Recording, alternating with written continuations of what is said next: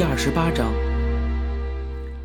按照医生的解释，将切除掉声带附近和食道里的癌细胞，但声带会竭力保留，并把妈妈身体其他部位的皮肤、软骨移植到切掉的地方，之后在喉咙上开孔，做成气管孔。专业的解释并不易懂，总之是保留声带，切除癌细胞。所谓的一箭双雕正是如此，我们当即欢欣鼓舞，而且放下心来，连解释也听不下去了。然而，医生的诊断和记忆之间竟差异到如此地步，又如何解释呢？这一回，妈妈是得益于上任医师有心关照的介绍信和恰逢这位医生回国的双重幸运。可说到底，人生也好。奋斗也罢，还都是要被技巧和运气所左右的。手术的日期立即确定下来，妈妈将在术前两周开始住院。无论如何，这对上了年纪的人来说也是个大手术。不要说精力、心情，就是体力这方面，也让人丝毫放不下心来。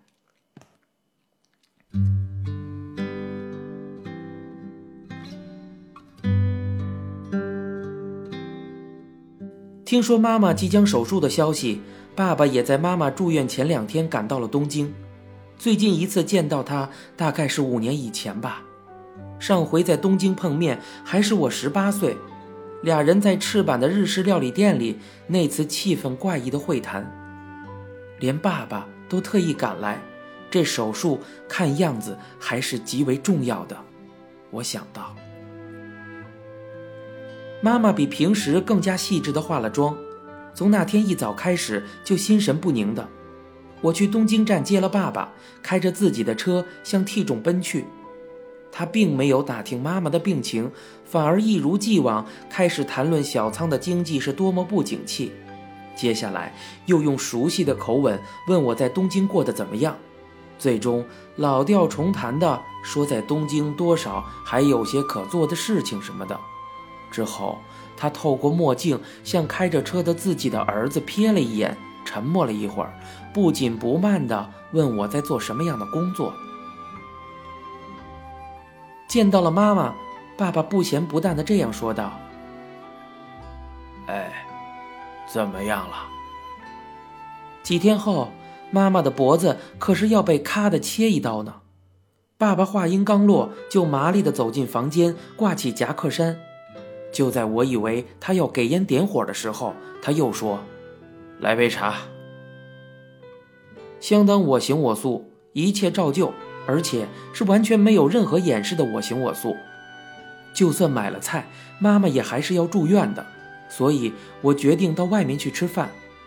不过多年未曾全家三口一起吃饭，我对三人面面相觑的情形未免心存顾忌。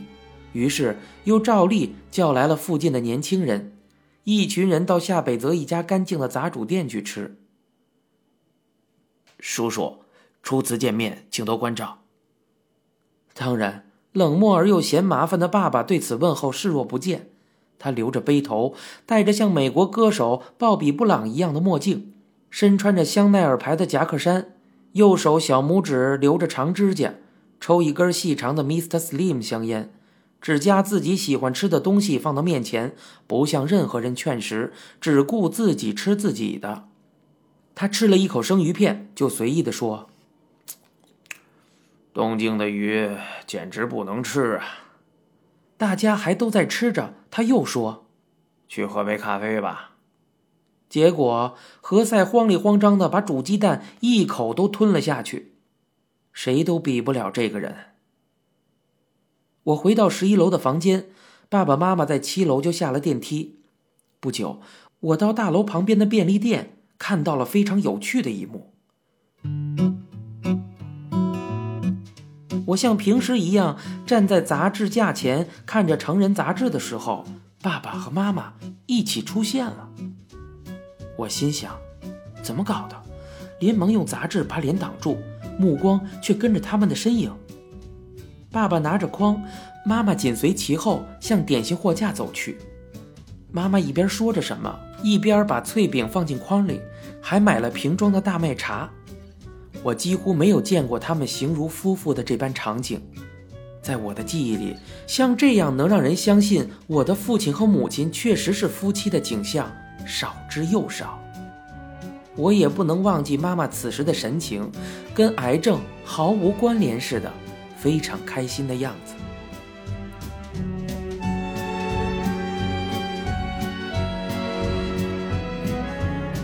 妈妈手术前几个月，晚上我在饭桌旁一个人吃着晚饭，电话响了。看电视的妈妈接起来，听着像是惯常的姐妹来电，这样不在意的过了一会儿，突然间，妈妈声调高了起来，对着话筒就哭了出来。妈妈像孩子一样抽泣着，反复的说：“为什么要做那样的事情？为什么？为什么要做那样的事情？”我放下筷子，等待妈妈把话筒放下。这种状态一直持续了三十分钟，他一放下话筒，我就问道：“妈妈，怎么回事？”可是他又一次放声趴在那里哭了起来。镰仓的舅舅死了，好像是自杀。人的死亡不是论资排辈，身为姐姐的妈妈正与病魔做着殊死的斗争。身体健康的弟弟却突然之间命丧黄泉，葬礼只在亲戚间举行，可是妈妈却哭着说不回去了。他自己这样死掉，我不回去。舅舅为人和善，与世无争，每次回去的时候都给我带鸽子形状的脆饼当礼物，晚年。舅舅夫妇在祝峰和妈妈一起住在姥姥家，就在不久之前，妈妈还一直和他们住。我并不知晓原因，虽然听说她身体并不尽如人意，但也并非是得了什么大病。我说道：“妈妈，回去吧，见最后一面。”妈妈说：“不，我不回去。”我说道。表弟不是还在很努力的工作，抚养着孩子吗？葬礼不是表弟能操办得了的。那样的情况和年轻人都在做事儿完全不一样。明天早上坐第一班新干线去一趟吧。成年人能那样好好的活到现在，年岁大了才去世，不管怎么死的，就是寿命到了。您回去的话，表弟也会很高兴的。你只要对他说声辛苦了就够了。妈妈一晚上都哭泣不止，第二天早上拿着我给的路费，乘坐第一班新干线回到了祝丰。妈妈手术这天早上九点到了医院，妈妈已经躺在了手术床上了。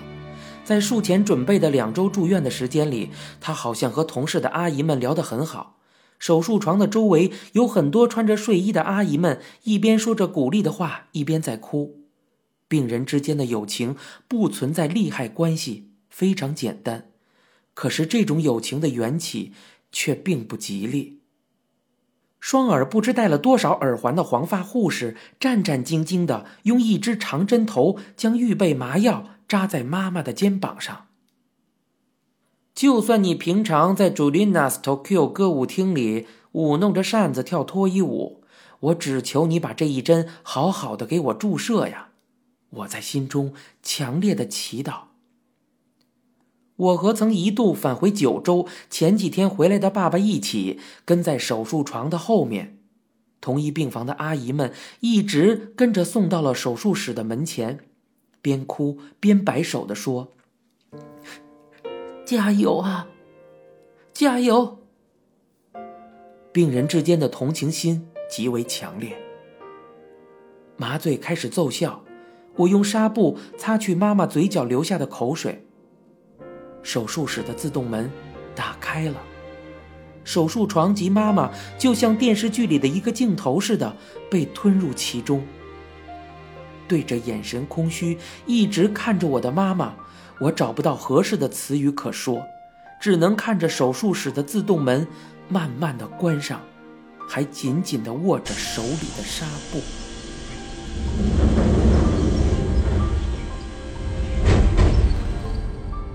我正忐忑不安呆立在那里这时爸爸从后面喊了一声哎我想来根烟。这个人真是非常喜欢抽烟呀。手术结束的时候已经是十五个小时之后的深夜了。若在电视剧里，家人们应该在等候厅的长椅上睡意浓浓的守候着，待手术室的灯一灭，立刻就凑出来在医生面前焦急地问：“大夫，妈妈怎么样了？”然而护士对我们说：“打扰了。”手术要过很长时间，所以先回去吧。我们只能从赤羽桥的医院回到 T 种的家里，在无所事事的等待之中，我和爸爸都不知不觉地沉睡了过去。等到我们再次来到医院的时候，手术已经结束了。在无人过往的医院走廊里，爸爸有一搭没一搭地说道：“手术进行的怎么样啊？不过……”看起来主治医生早就已经回家了，在护士中心问出妈妈的去向，结果在一个堆满医疗仪器的单独病房里找到像提线木偶一样的妈妈，管子无所不至的插满身体，不过妈妈的意识似乎已经恢复，用一种“你们怎么才”的眼神看向这边。爸爸说道：“还活着。”这样问话，妈妈似乎微妙的点了点头。从护士中心的护士那里得到了消息，手术还是成功的。太好了，境况虽然极为糟糕，但真的是太好了。我高兴的说道：“让我看看。”我想透过裹在妈妈脖子的绷带看看伤口，但是她却拿起放在我手边的小白板，写上“很疼，别看了”的信息，让我看。在枕边有扇很大的窗，旁边的架子上放着我给妈妈买的康复后穿的粉色旅游鞋。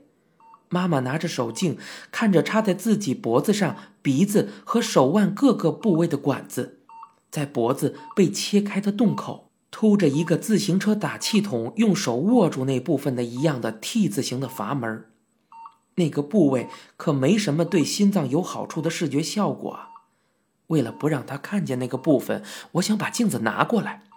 我说道：“还是别看的好。”可是妈妈却拿着镜子不撒手，还把镜子面朝向我，像是要给我看什么。于是，我朝妈妈拿着的镜子看去，在镜子里反射出在窗户对面灯火衬托出的漂亮的东京塔。啊，东京塔！妈妈一边用手瞄着镜子里衬出的东京塔，脸上浮出微笑，好像在说：“好美呀！”东京塔反射的镜子里竟如此好看。爸爸也从窗口向那里望去。脑袋被固定在沙囊里的妈妈能够看见的，只有反射在天花板和镜子里的东京塔。看着镜子里的东京塔，微笑着的妈妈。从窗口直接看着那里的爸爸，还有看着他们，同时看着两个东京塔的自己。如今，我们为何身居此处？在此之前还天各一方的三个人，就好像是被东京塔牵引到一起似的，在这里相聚。两个月后，妈妈出院了，脖子中间伸出了一个直径大约两厘米的塑料管。一段时间里，要通过这个空气孔进行呼吸。从孔里看去，能看到喉咙里面。我每天都要用小手电看里面好多次。我的工作就是把堵在那里的痰和血块用镊子和棉棒清除干净。我说道：“妈妈，我要取了。”这么说着，妈妈嗓子呼呼作响，然后头仰过去。若是不把里面的异物取出，很有可能造成呼吸困难。起初我也会觉得不太舒服，逐渐习惯了之后，反而会因为痰越来越少而觉得不够满足似的。从塑料管里的一部分多少能发出点声音了，就好像是朝着电风扇说话的声音，听着像是漏风，而且细小。妈妈需要长时间讲话的时候会使用笔记本。短小的语言已经可以自己传达了，就像《星球大战》里的达斯韦德一样。妈妈或许并不知道达斯韦德是谁，无所谓，能够这样活下来已经是千金不换了。医生提醒说要注意别让细菌进入喉咙，所以妈妈几乎不怎么出门。要出去买东西的时候，用围巾围住脖子，小心翼翼的不让细菌进入。也不让别人看到。无论如何，感冒是不行的。主治医生把自己的手机号码告诉了我们，说一旦有什么事情，请联系他。不过术后以来始终都很顺利，几个月后就能把塑料管取下来了。妈妈已经能够正常的发声了，尽管声色有些变化，不过我逐渐习惯了。把现在的声音作为妈妈真正的声音，过去的声音连想都想不起来了。妈妈能够聊天，也有笑声，就连过去唱不好的歌曲，也因为声音沙哑而唱得别有风味儿。癌细胞也远离了妈妈，虽然并不是食道部位里微如飞沫的癌细胞都消失不见了，不过至少医生跟我们说，现在还不用担心。妈妈的病痊愈了。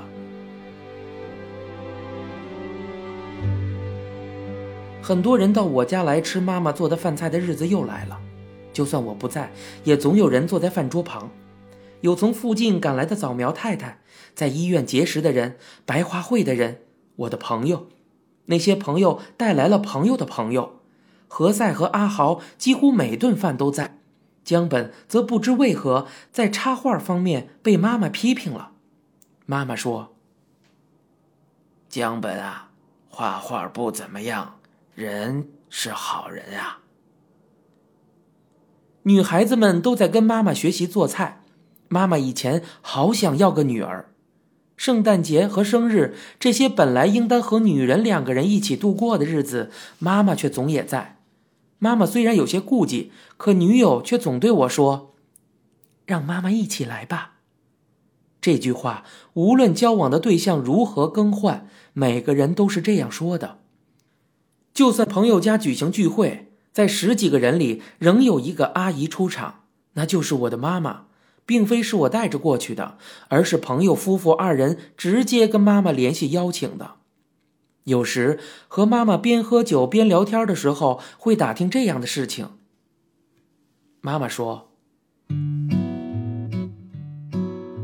你其实还有兄弟姐妹的。”我疑问道：“啊，那个是怎么回事？”